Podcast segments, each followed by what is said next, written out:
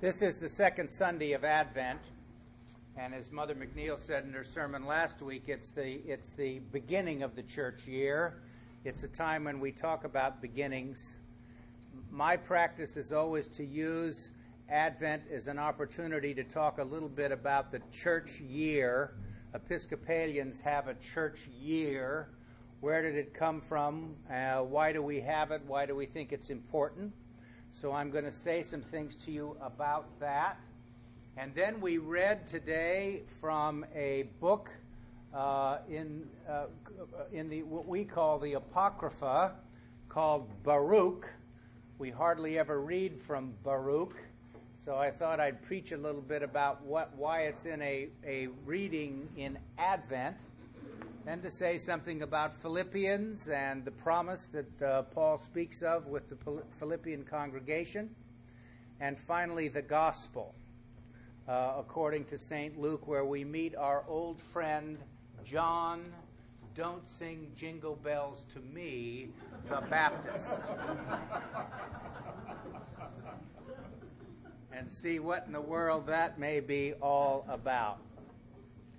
You know, there's a new series out that's published by Morehouse Publishing, and here's one called Welcome to the Church Year. And it's a book about the Christian year, why we have it, where it came from, and what it means. Uh, we'll put this on our website, on the, uh, and you can go to a place where it says readings and things. And I'll put this and a couple of other uh, uh similar books. Vicki Black is a deacon I don't know where she is now. She's been in Massachusetts, Milwaukee, oh, Bethesda, Maryland. So uh, she's written this introductory book uh, for the popular reader. It isn't some abstruse thing about the Christian year. It's it's helpful. So uh, for those of you who wish to explore more, uh, might find that of interest. So here's a little scholarship for what it's worth. Uh, the, there are two cycles in the Christian year in Western Christianity Lent, Easter, Pentecost, and Advent, Christmas, Epiphany. The oldest cycle is the Lent, Easter, Pentecost, and what developed later is the second post in the liturgical celebration of the church. The Episcopal Church is called a liturgical church, which means it's governed by worship and we have we have set forms and readings throughout the year that we read. I have to tell you this as a pastor, I'm so grateful to be in a liturgical church because I wouldn't want to be in one of the faith traditions where I'd have to make it up every Sunday. That wouldn't be my idea of fun, I can tell you that. And it also safeguards um, flights of fancy. Not completely. but you know, one of the great, this is one of the great uh, figures in liturgical scholarship, the study of the history of Christian worship, is a guy named Hippolytus. And Hippolytus was a. Um, this phone is going off, I think. Uh, Hippolytus was um, a, a uh, actually a pope briefly in Rome in the third century A.D. And he was imprisoned later, and uh, it's a long story. But if he were alive today, he probably would be a member of the 1928 Prayer Book Society because he believed that the church was moving in a direction that he didn't like, namely out of Greek and into Latin in Rome and there were some other things in the liturgy that were changing that he didn't like.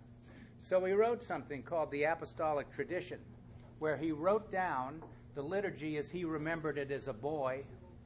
So he wrote this in about 215 AD, and he's talking about stuff that was going on in 190, 185, 190. So it's pretty early in, in uh, Roman Western liturgy about what it is we did.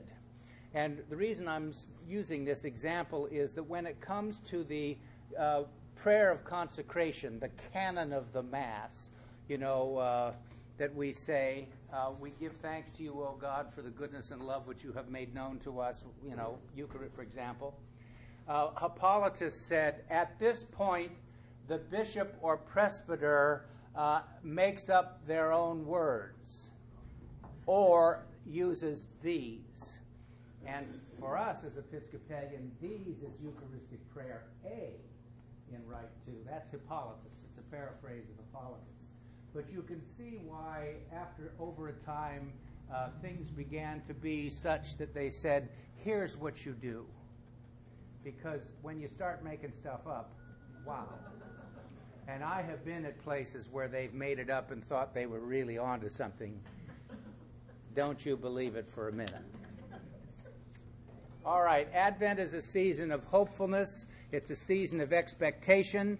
In the tradition, it was uh, originally in Northern Europe, the parts of Europe where we our tradition comes from, six weeks long, and it was just like Lent. So it started on November 11th, St. Martin of Tours, the feast of St. Martin of Tours, and it was often called St. Martin's Lent. And it went for six weeks. In the Mediterranean countries, it was four weeks and not so heavy duty. so by the time of Charlemagne and his trusty companion Alcuin of York, Alcuin was a deacon who ran his school. You know where we get these words when children or young boys had to sing the liturgy in these monastic churches and cathedral churches. They sang it in Latin. You had to have a school, a choir school for these kids to learn Latin, and they called it a grammar school. And that's where we get it right? Okay. So Alcuin says, let's, let's make these practices a little bit more consistent throughout the Western Christian world. Charlemagne was the Holy Roman Emperor. He was seven feet tall, so what he said went, right? So he said, make it so. And so we take Advent and whack two weeks off of it, make it four weeks long, a little less penitential, but not quite and there you have the season of Advent as a preparatory season for Christmas. So that's how we get to this season. The color that we use for Advent at St. Luke's is the old Northern European color for Lent in the Middle Ages blue. It wasn't just England, not just the Sarum use. It was the use in what we now call Belgium and Holland and France and parts of Germany. The northern uh, Gallican use was blue. And as you move down into the Mediterranean again, it was violet. So that's why if you go to other churches, you go to the Roman church, you'll see the, the, the, the vestments as being violet in color. So they're interchangeable for Lent uh, and um, for Advent, although we use a different color in, in Lent, and I'll get, get to that another time. So, Advent is a season of new beginnings, thinking about the coming of Christ the celebration of the birth of the infant Jesus, but also it has been used spiritually in the church's life as a time of reconversion, a time of thinking about how we get back on track. It also is coincidentally the time when our new year will begin, not too, in the not too distant future. And so, thinking about New Year's resolutions and all of those kinds of things are appropriate for how we think about the season of Advent. So it's a great time. I like it uh, also because the hymns are some of the best. We sing some of the really good uh, hymns in the hymnal. So let's talk about Baruch, not Bernard Baruch.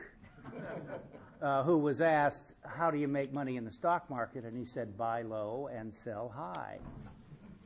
That's always good advice, isn't it? Baron von Rothschild was asked how come he made so much money in the stock market, and he said, I always sold too soon.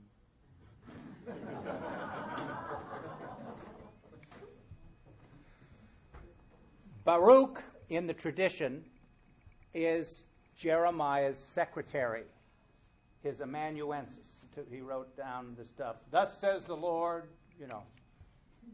Baruch was writing it down. This book appears in a group of biblical books called the Apocrypha in our tradition. Uh, in the Roman, Episcopalians, Roman Catholics, and Eastern Orthodox Christians read these books. In Protestant canons, they're not included. So Anglicans, heavily influenced by the Protestant Reformation, have retained reading these books, but they draw no doctrinal conclusions from them. So in the 39 articles, they say the apocryphal books may be read for edification, but not for doctrine. And that gets out those people who have trouble praying for the dead, and because that's there's all there's support in all these things for, for stuff like that. So Baruch is talking about something that's very important and will be a theme of Advent and a theme that people begin to understand and appropriate for their own um, personal history about the church's year and about how they fit in it. Because Baruch Are we okay? Okay, good. Uh, Baruch is talking about something called, uh, about what we would call um, exile and return. This was written during the Babylonian captivity.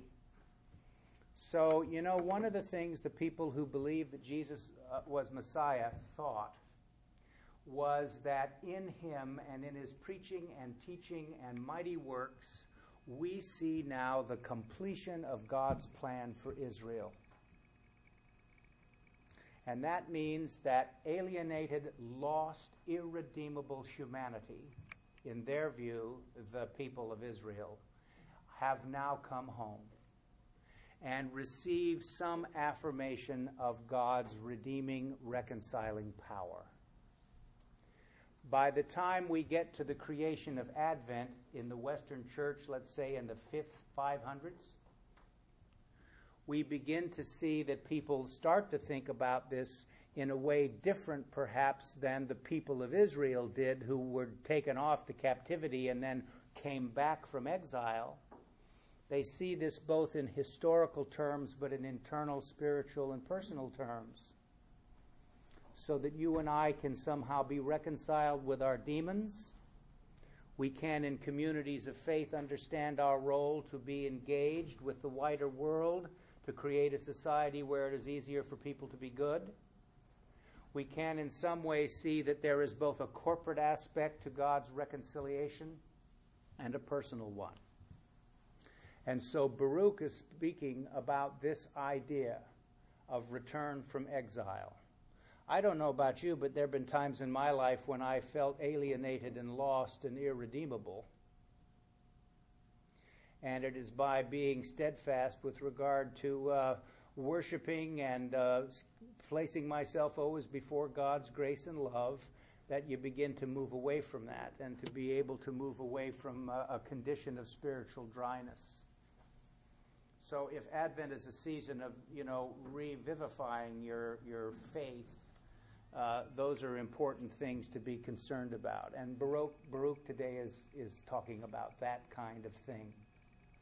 The reading from Philippians, you know, if the Corinthian church is the church in the New Testament on the bleeding edge of the dysfunctional church movement.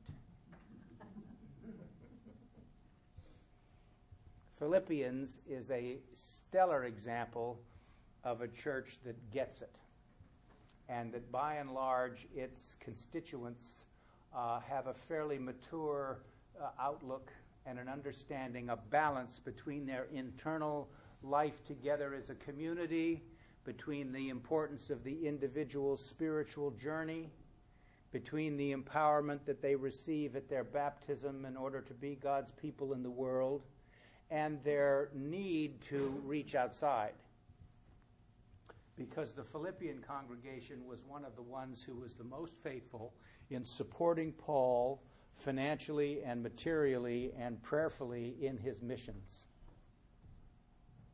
So he's thanking them for that, and he's using it as an opportunity to talk about how you and I think on a regular basis about cooperating with the divine initiative begun in us at our baptism. And Advent, if it's a season about renewal, a season about new beginning, has something to do with the idea that we remember that we have a role to play in God's plan for the cosmos in big and small ways. Who you are and what you do is very important to God's plan. And Paul is giving thanks to God for a particular community who seems, both in their spiritual, emotional, and mental states, to be able to reflect that back to the world. So that's part of Advent too. The lectionary in the Episcopal Church, the, the readings that are for each Sunday and for the feast days and so on, uh, the, the lectionary for Sunday is on a three year cycle cycle A, cycle B, and cycle C. And each cycle is characterized by which gospel appears most prominently uh, in the Sunday readings. So we're in year C now, and year C is Luke. So A is Matthew, B is Mark, C is Luke. And throughout all those three cycles, John's gospel is read at the appropriate times in the liturgical year when what John's point of view about who Jesus is and what it means is a, a, good corrective to the synoptic picture of Jesus Matthew, Mark, and Luke. Synoptic means to be seen together. And remember, I have told you many times that Matthew, Mark, and Luke all have similar sources for the most part and, uh, you, and use stories that are similar. So we hear today from our patron, Luke. And I'm always glad when we read from this cycle because Luke to me is very important. Luke believes that history has been transformed by the mighty works of Jesus Christ. And he wrote a two volume set The Gospel according to St. Luke and the Book of Acts. And the Gospel according to St. Luke is about the presence of the Holy Spirit of God in the person of Jesus Christ in his earthly ministry. And the book of Acts is about the presence of the Holy Spirit or the transfer of the Holy Spirit to the people of God, you and me, as both the uh, beneficiaries and the fiduciaries of the Spirit. And so we continue God's work and we continue this history of salvation. He is considered the historian of the New Testament, although the way we understand history today, uh, it probably wouldn't pass the test, you know, of the accuracy that we are talking about factual history as opposed to a historical understanding of uh, God's purposes in the world or the way we, uh, way we understand people and movements. It's different. I've mentioned this to you before. Luke is the Shakespeare of the New Testament. His Greek is the best, and it means, of course, that he probably wrote for a Gentile audience, and that uh, his, uh, he, the use of his language is very good. I was always glad I didn't have to translate anything out of it in school uh, because it was hard, you know, to do. So today we are introduced to John the Baptist. And John the Baptist for Luke represents the, inaugural, the inauguration of this history of salvation. In one sense, Luke has believed always that all of human history embodies some aspect of God's saving work. And that in fact, the people of Israel, the people of the covenant, when they saw the eyewitnesses who were present at Jesus' earthly ministry, they said, you know, if we would have consulted our own sacred literature uh, through different eyes, we would have seen present in it his ministry and who he is and what he said.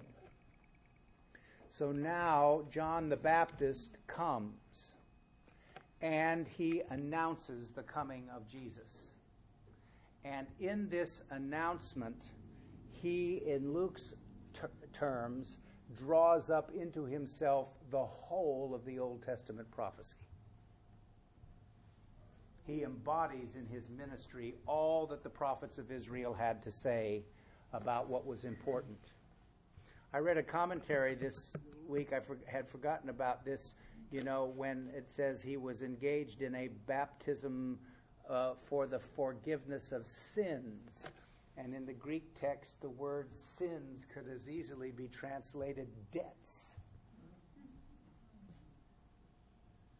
And so, as a subversive in the religious system of the time, John was a counterbalance to the religious leadership in Jerusalem at the temple, who were really the stooges of the Pax Romana. You have to understand. Here's another thing you learn from Luke or get reminded of. People always, I hear this is that. Politics and religion were inseparable. There was no separation, right? It's a fairly recent phenomenon. In fact, there are large parts of the world today where politics and religion are not separated. You and I might lament that, right, based on our Enlightenment views about a lot of this stuff. But in another way, uh, it's important to see because there is a relationship between the two. So it's not possible really to talk about religion and not about politics. Most of us wouldn't like it if, if, if uh, you, you heard a preacher tell you how to vote, right? That's not the thing. That's not what we're talking about. Or taking sides in some aggressive way about matters of social policy, right? Although it seems to me that the Gospels are clear that the default position for Christian people is uh, to create a kinder and gentler society and one where it is easier for people to be good and there is some economic justice and equity abroad in the land. And Luke, in his gospel, says more about those questions than any other gospel writer. So, in addition to being a doctor, and so we hear more healing stories than any other gospel. We have more about the issues of economic justice and equity. So, John the Baptist, Luke's John the Baptist, is very concerned about these matters and speaks about them in a very clear way. So, what he says is his ministry appealed to everyone, high and low. And so those who come out to him to be baptized for the forgiveness of sins have made a decision to repent. And the repentance that is talked about in the New Testament is the turning around of one's life to see it with a new perspective and fresh eyes. And to begin to see that there is a possibility to make some species of amendment of life and to understand that in that process they uh, see something more deeply about the nature of God at work in the world and the nature of God at work in their own lives and a revivification or a new shining of a light on your purpose. You know, Christian people don't believe that we're just here. There's a view, there's a scientific view, particularly those very hostile to, to religious religion, that says, you know, the more we look into this, the more we can see that no purpose to the creation at all. It's just here. Well, we don't believe that. We believe there is a purpose and an end, and that you have a purpose and an end. Not just to glorify God, but to make a difference in the world and to be the best human being that you can be. And Advent begins the season more than any other in the Christmas cycle of the affirmation of our humanity and its goodness. Some people have said, who, uh, who uh, talk about Anglican theology, that our great heresy is the incarnation because we go overboard about the humanity of Christ and his presence in the world. Archbishop William Temple, who was the Archbishop of Canterbury during the war, World War II, said Christianity is the most materialistic of all of the world's religions. And what he meant by that was is that you and I believe that the world is important and that our humanity is important and that God became a human being. And we saw in him the absolutely highest of our human potentiality. And by virtue of that, we learn something about how we can behave and act too. So this week, think about moving from alienation and lostness and irredeemability to reconciliation, health, and wholeness. to how you can put that in your hands in your own relationship and live into the promises of God by being a transparency and a reflection of God's grace and love. Uh, focus on all your strengths, just like Paul did with the Philippian congregation, to tell them what a difference they made, made in the world. And all of you make a difference, even if sometimes you don't feel you do. And finally, understand that you are part of the history of salvation, that you cooperate with the purposes of God, and you continue the process of understanding what it means to speak about God's kingdom. Amen.